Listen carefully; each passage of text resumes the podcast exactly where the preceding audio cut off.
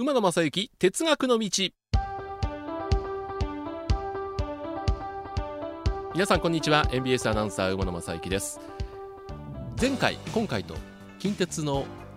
デビューしました新型観光特急青によしの話をしているんですが前回中に乗るとこまで行きませんでしたので早くももう今日はご紹介する時間をたっぷりする取るために行こうかなと思っておりますんで今回のテーマこちらになります。近鉄の観光特急青によしに乗ってきました。ということで4月の14日え、上本町から東生駒の往復の車両に乗ってまいりました。ちょうど出発の10分ほど前にこの車両が入線してくる。初めて乗る車両初めて見る車両が入線してきてどんなんだろうってすごくドキドキしますよね、えー、映像で見ていたんですけども、まあ、スナックカーを改造したという青仁吉が車庫から出てきましてホームに入ってきました。やはりこう光り輝く紫の車体。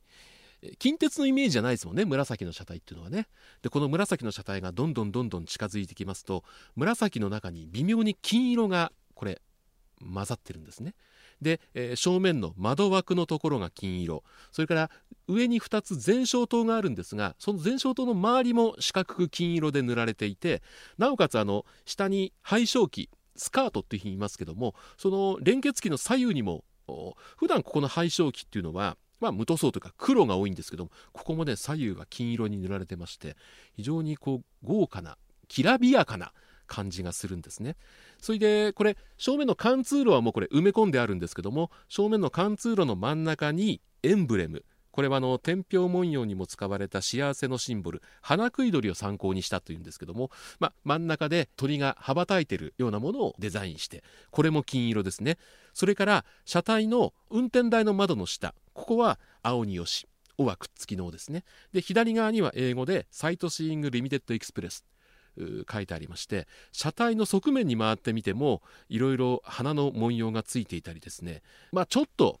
近鉄特急とはイメージが違うんですが乗る前から奈